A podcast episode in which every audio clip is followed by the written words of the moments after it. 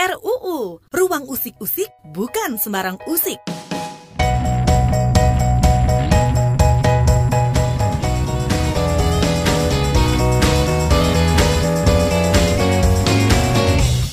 Halo, kamu mendengarkan podcast Ruang Usik-Usik. Ini adalah kerjasama koalisi seni dengan KBR. Saya Naomi Liandra. Gak sedikit perempuan yang berkarya di bidang seni, bahkan jumlahnya juga terus bertambah seiring berkembangnya era. Tapi sayangnya, bias dan diskriminasi gender masih bisa kita jumpai dalam ekosistem seni. Forum kesenian, diskusi kebudayaan, maupun kompetisi dan pemberian penghargaan masih kerap disesaki panel hanya lelaki alias all male panels yang melanggengkan dominasi laki-laki sebagai suara otoritatif dan pembuat keputusan. Tentu dong, perempuan tidak tinggal diam, tetapi bersiasat nih untuk mengubah keadaan tersebut. Podcast RUU kali ini bertajuk Seni dan Gender akan memberikan gambaran umum perihal kondisi terkini terkait ketimpangan gender dalam seni, pengalaman pribadi para seniman perempuan, dan juga siasat yang udah dan perlu dilakukan untuk mengatasinya. Saya juga nggak sendiri karena bersama dengan seorang novelis, Mbak Erni Alajai. Halo Mbak Erni. Halo Mbak Naomi, apa kabar? Sehat, Mbak Erni juga sehat ya. Semoga dalam keadaan sehat semua. Ada juga Mbak Andi Yentriani, Ketua Komnas Perempuan. Halo Mbak Andi. Halo sore semua, salam sehat, salam Nusantara. Salam sehat, salam Nusantara. Nah, aku mau tanya dulu nih untuk Mbak Erni.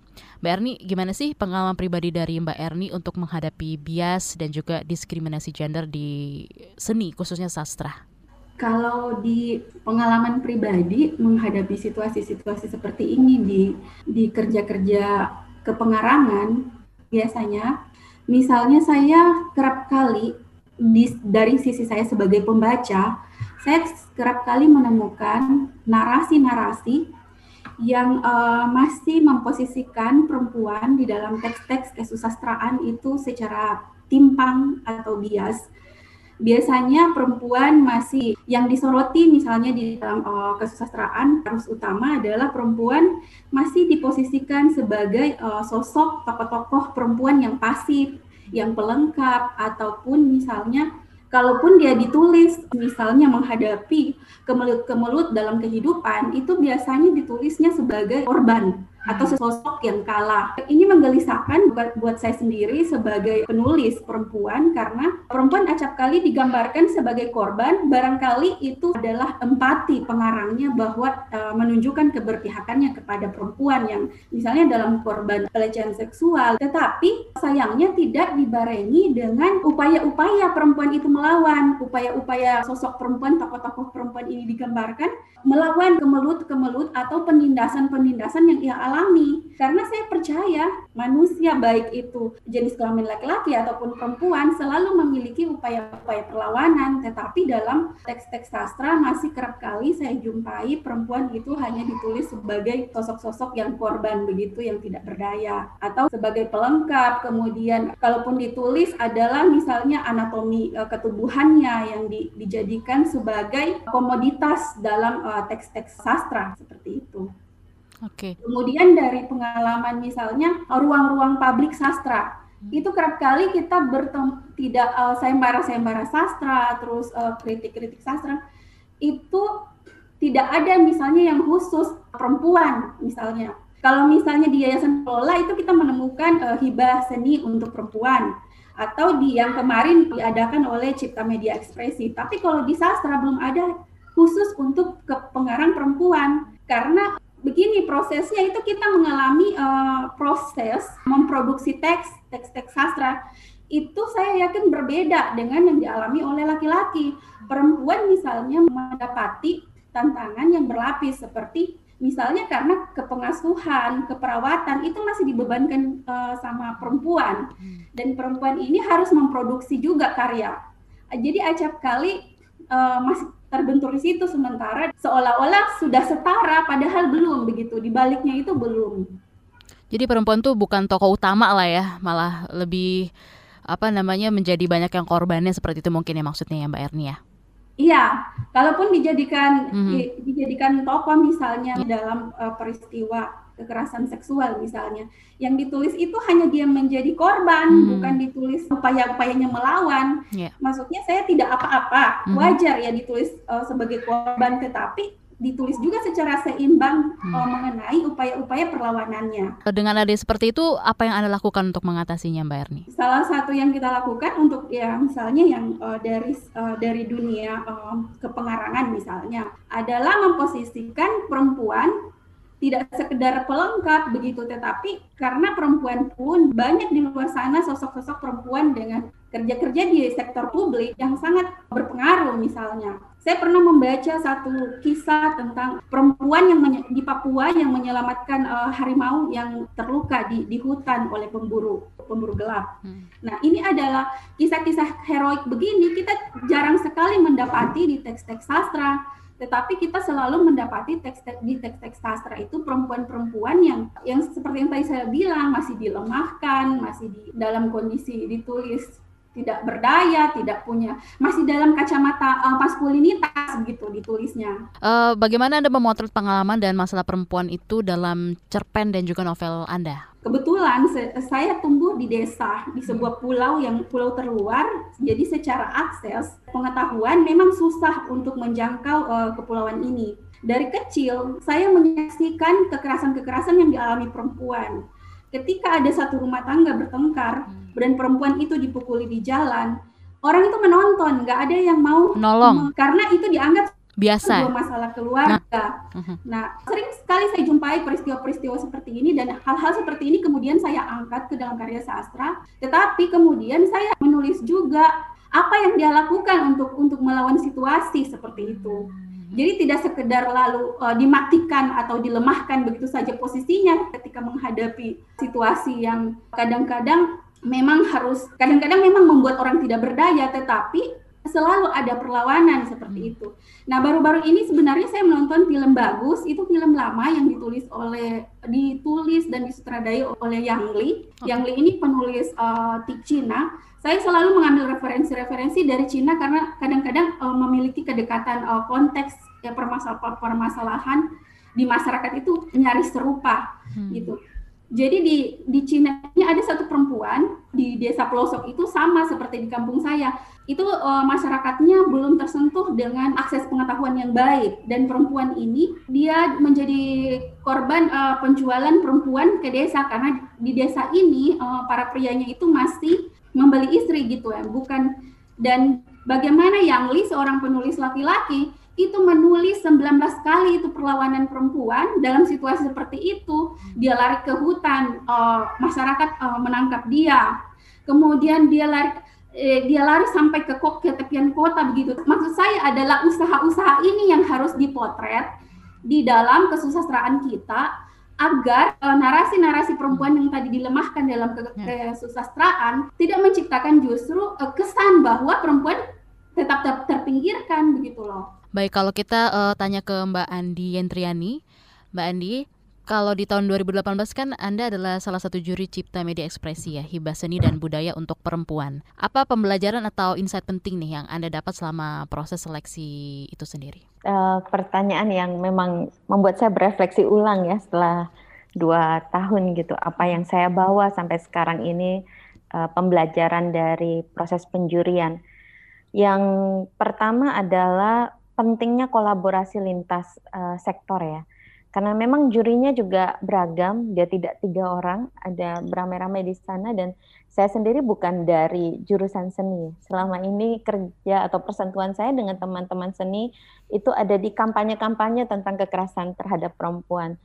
Saya tahu sedikit tentang bagaimana marginalisasi perempuan di dalam seni seperti yang tadi disampaikan oleh Erni, tapi tidak betul-betul uh, mendalaminya juga karena memang ruang untuk mendalaminya nggak sempat ya karena dari tahun 2000 kan saya di Komnas Perempuan dan itu kejar-kejaran dengan semua kasus kekerasan terhadap hmm. perempuan gitu. Hmm. Jadi uh, itu mungkin perjumpaan paling intensif dengan teman-teman yang langsung berkarya uh, tidak secara spesifik pada isu yang juga hmm. saya kenali secara langsung gitu. Hmm. Tapi saya merasakan proses dialog hmm. lintas sektor dan kolaborasi lintas sektor baik itu dari antar juri dan juri dengan peserta yang kemudian kami menjadi mentor dari beberapa uh, rekan-rekan itu proses belajar yang luar biasa buat buat saya. Nah, saya belajar tentang uh, kembali menegaskan disampaikan oleh Erni tadi bagaimana perempuan menjadi marginal di dalam uh, panggung seni itu sendiri ya. Hmm. Kalau kita ingat di tahun uh, awal reformasi kan seolah-olah tumbuh subur ya banyak rekan-rekan perempuan penulis gitu, yes. tetapi langsung dilemahkan dengan stigma sastrawangi gitu, seolah-olah ketika uh, perempuan muncul itu dia mendapatkan penilikan yang lebih keras dibandingkan dengan yang laki-laki.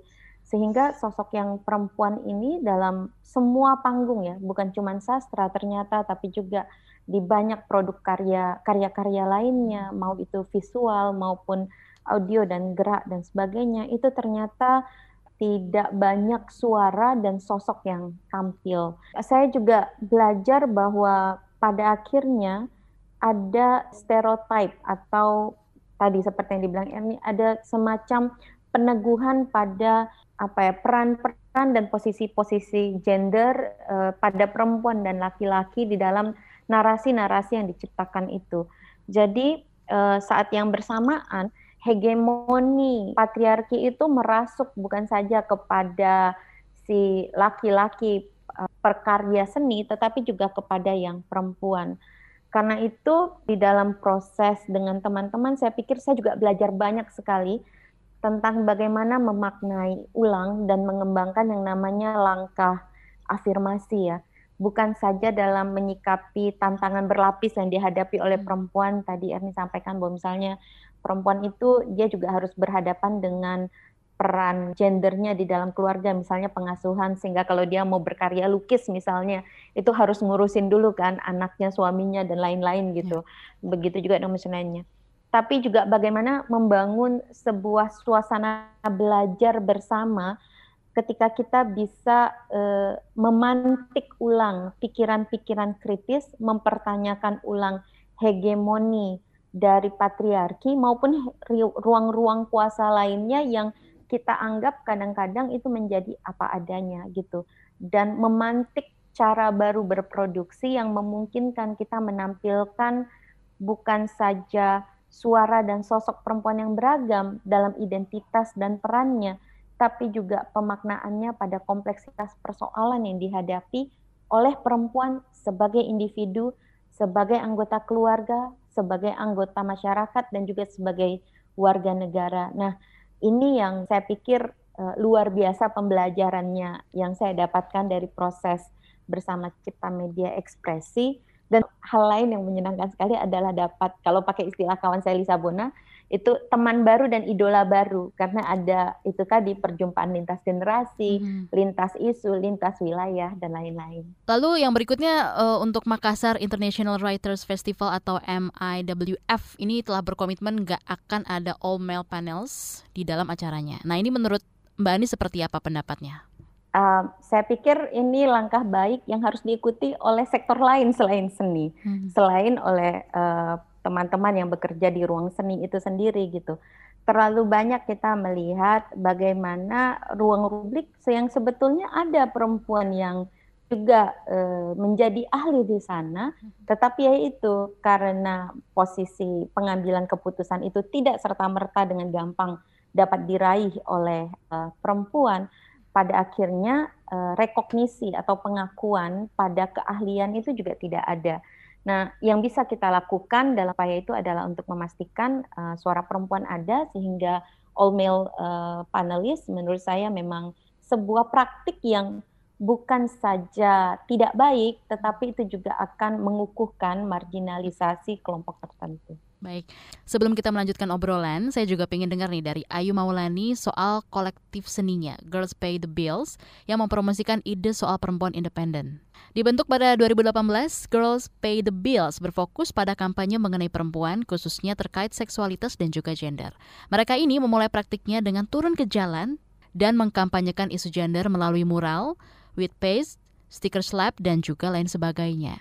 Lebih jelasnya seperti apa? Kita simak bareng-bareng ya cerita dari Ayu Maulani berikut ini. Girls Pay the Bills pada mulanya memang memiliki keinginan kuat untuk membebaskan diri, khususnya bebas untuk berekspresi, bebas untuk mencari dan mendapatkan peluang dalam berkreasi tentunya, dan juga bebas untuk bersuara, itu mutlak harus. Pencarian kebebasan ini tentu saja kami mulai dengan cara-cara yang menjunjung tinggi kebebasan juga.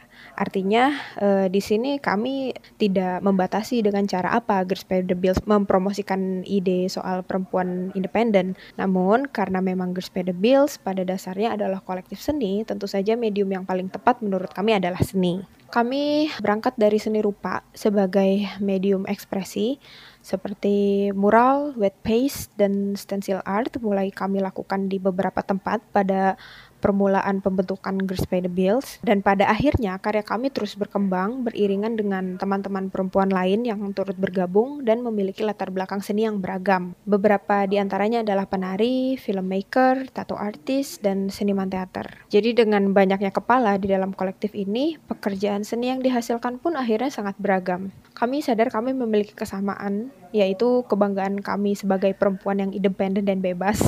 Ya di samping banyaknya tantangan yang dihadapi sebagai kolektif seni perempuan, so far kami sangat enjoy dan menjadikan kolektif ini sebagai kekuatan. Ya, dan sebelum kita lanjut lagi mengupas berbagai upaya membuat seni menjadi lebih ramah gender, kita mesti break dulu. RUU, Ruang Usik-Usik bukan sembarang usik. Kamu senang dengerin podcast ini? Cari tahu lebih banyak podcast-podcast menarik lainnya di kbrprime.id. RUU, Ruang Usik-Usik bukan sembarang usik. Halo, we are back. Kamu masih mendengarkan podcast Ruang Usik-Usik. Podcast ini diproduksi Koalisi Seni bersama KBR dan akan disiarkan melalui platform streaming Spotify dan kbrprime.id. Saya Naomi Liandra. Kita masih ngobrolin soal seni dan gender bareng seorang novelis Mbak Erni Alajai dan juga Mbak Andi Yentriani, Ketua Komnas Perempuan. Kita lanjut lagi tanya ke Mbak Erni ya. Mbak Erni, gimana sih pekerja seni perempuan itu dirugikan dari ketidakadilan gender? Boleh diceritain Mbak ini? Kalau uh, membahas pekerja seni secara luas, saya tidak bisa meraba pengalaman uh, kawan-kawan uh, yang lain.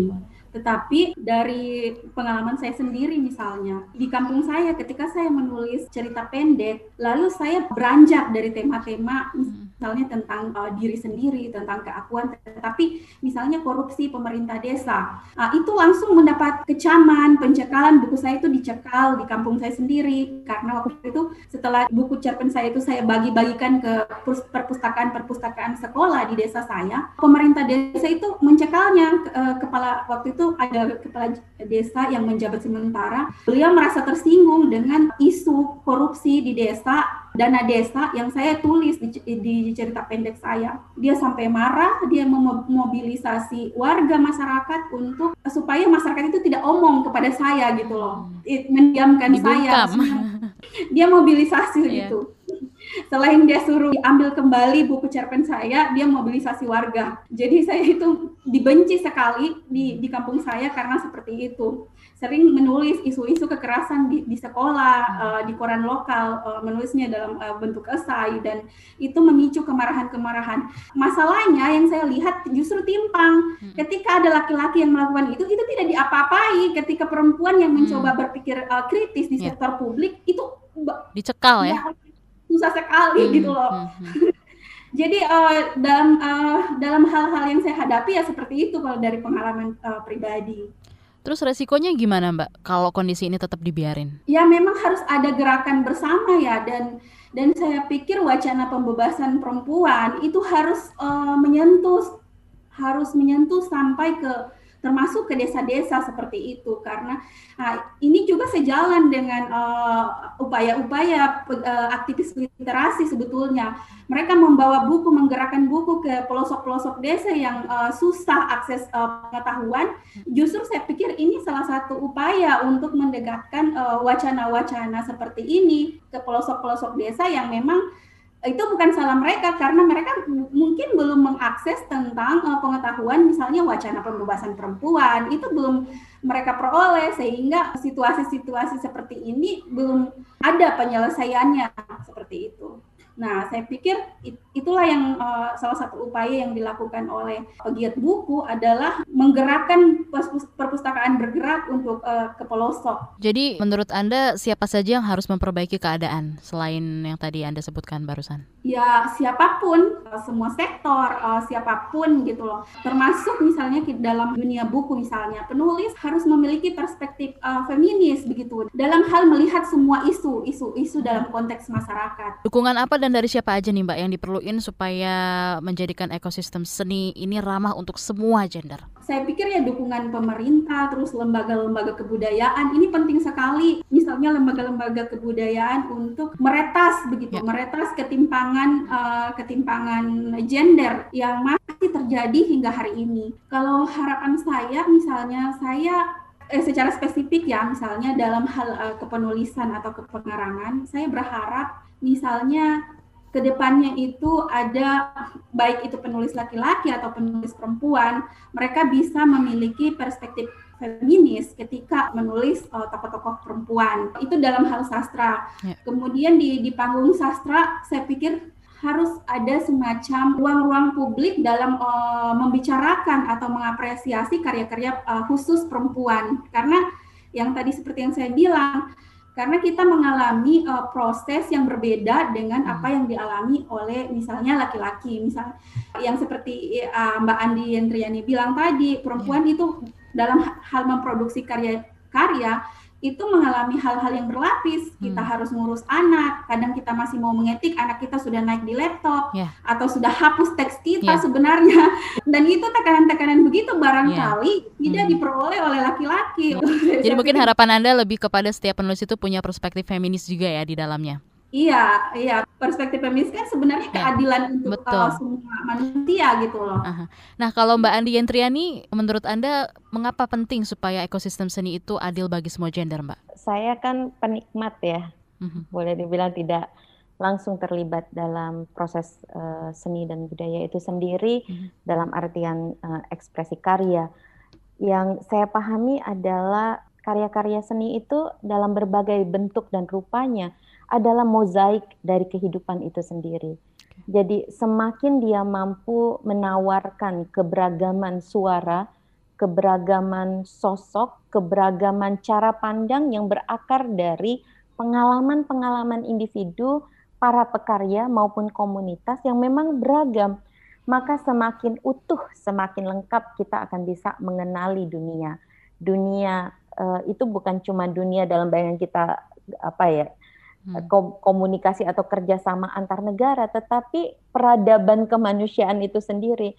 Nah, e, menyambungkan pertanyaan pertama itu tadi, makanya saya bilang saya jatuh cinta sebetulnya pada semua teman-teman yang berkarya e, di dalam cipta media ekspresi, termasuk yang tidak terpilih, karena memang mereka menawarkan cara pandang yang berbeda itu tadi, dan membuat saya menjadi lebih tahu tentang Indonesia dan pergulatan-pergulatan yang ada di dalamnya itu mengapa sangat penting sebetulnya eh, proses memunculkan ruang berkarya termasuk lewat penghargaan-penghargaan ataupun panggung panggung-panggung lainnya itu betul-betul memastikan ada langkah afirmasi agar suara-suara yang terpinggirkan, cara pikir yang kritis itu bisa tampil di permukaan.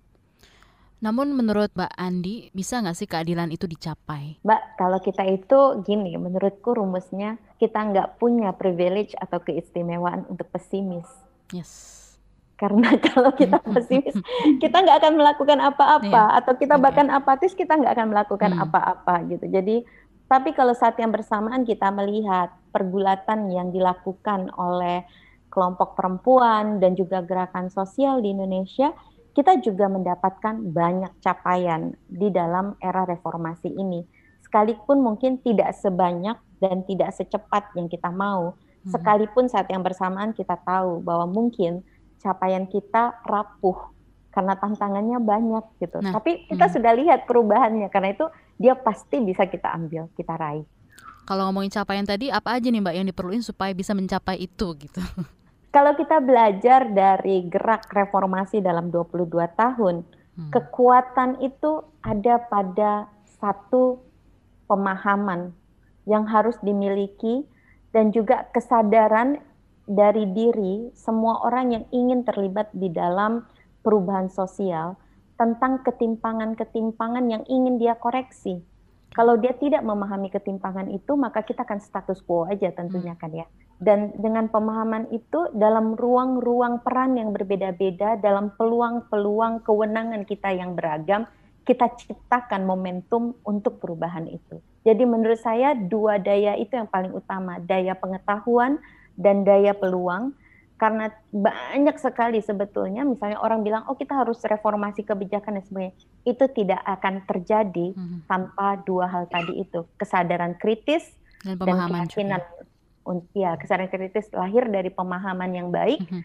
dan merebut ataupun menciptakan momentum untuk perubahan. Untuk rekomendasi Anda seperti apa Mbak Andi? Nah, karena kita bicara dalam ruang karya seni, menurut saya yaitu seperti yang tadi disampaikan, uh, yang memiliki ruang untuk uh, menciptakan proses berkarya harus membayangkan sebuah proses yang memungkinkan kita memantik pemahaman kritis tersebut hadir bagi para pembuat karya. Tapi pembuat karya punya seluruh momentum untuk menciptakan karya yang punya daya dorong perubahan sosial. Jadi kita harus kerjasama, kolaborasi lintas sektor untuk saling menguatkan daya uh, gerak kita dalam perubahan menuju keadilan dan kesetaraan substantif. Luar biasa. Berbicara soal dukungan bagi ekosistem seni supaya ramah bagi semua gender, Girls Pay the Bills pun juga punya pandangan tersendiri. Seperti apa? Kita simak ya berikut ini. Pertama-tama, dukungan perlu ada dari komunitas seni itu sendiri. Lingkaran seni menurut saya memiliki ikatan yang sangat kuat sehingga jika ring terdekat saja sudah mendukung, uh, jadi akan mudah membentuk ekosistem seni yang ramah semua gender. Misalnya yang sudah saya ketahui, bentuk-bentuk dukungan terkait hal tersebut seperti mulai diterapkannya konsep ruang aman pada event-event seni, berikut dengan protokol-protokol keamanan yang terus dikampanyekan seperti SOS jika terjadi pelecehan atau kekerasan seksual ketika berlangsungnya kegiatan seni dan sebagainya. Namun tentu saja untuk mencapai hal itu, masih banyak tantangan karena ketimpangan kuantitas berdasarkan gender pada ruang seni masih terasa menurut saya. Peluang-peluang bagi perempuan untuk menduduki peran penting dalam seni masih sedikit. Menurut saya hal ini dikarenakan kebiasaan penempatan peran sektoral baik bagi perempuan maupun laki-laki. Oleh karena itu, perlu ada kesadaran dari semua pihak mengenai peran yang adil terkait ruang seni itu sendiri. Setelah komunitas seni sudah memiliki kesadaran mengenai kesetaraan gender, dukungan dari instansi pemerintah dan publik yang lebih luas tentu sangat kami harapkan. Jadi kurang lebih seperti itu. Menurut saya dukungan yang uh, diperlukan untuk ekosistem seni yang ramah semua gender. Itu dia kata Ayu Maulani dari Girls Pay the Bills, kolektif beranggotakan 10 orang dengan latar belakang seni beragam. Mulai dari pelukis, muralis, penari, pembuat film, artis tato, hingga pegiat teater. Mereka percaya perempuan berhak memiliki kebebasan dalam hidupnya. Demikian obrolan podcast RUU episode kali ini yang mengingatkan pentingnya menjunjung keadilan gender dalam seni. Terima kasih ya Kak Erni Alajai, kemudian juga Mbak Andi Yantriani, juga Ayu Maulani untuk ceritanya. Terima kasih banyak juga Mbak Naomi. Thank you ya Mbak. Sama-sama. Terima kasih sehat selalu. Ya. Sehat selalu semua. Kamu suka podcast Ruang Usik-Usik ini? Kami tunggu ya masukannya di podcast at kbrprime.id. Podcast ini juga bisa didengarkan di kbrprime.id, juga di Spotify, Google Podcast, dan platform mendengarkan podcast lainnya. Ikuti juga at Koalisi Seni di Instagram dan Twitter untuk update kebijakan seni Indonesia. RUU, Ruang Usik-Usik bukan sembarang usik.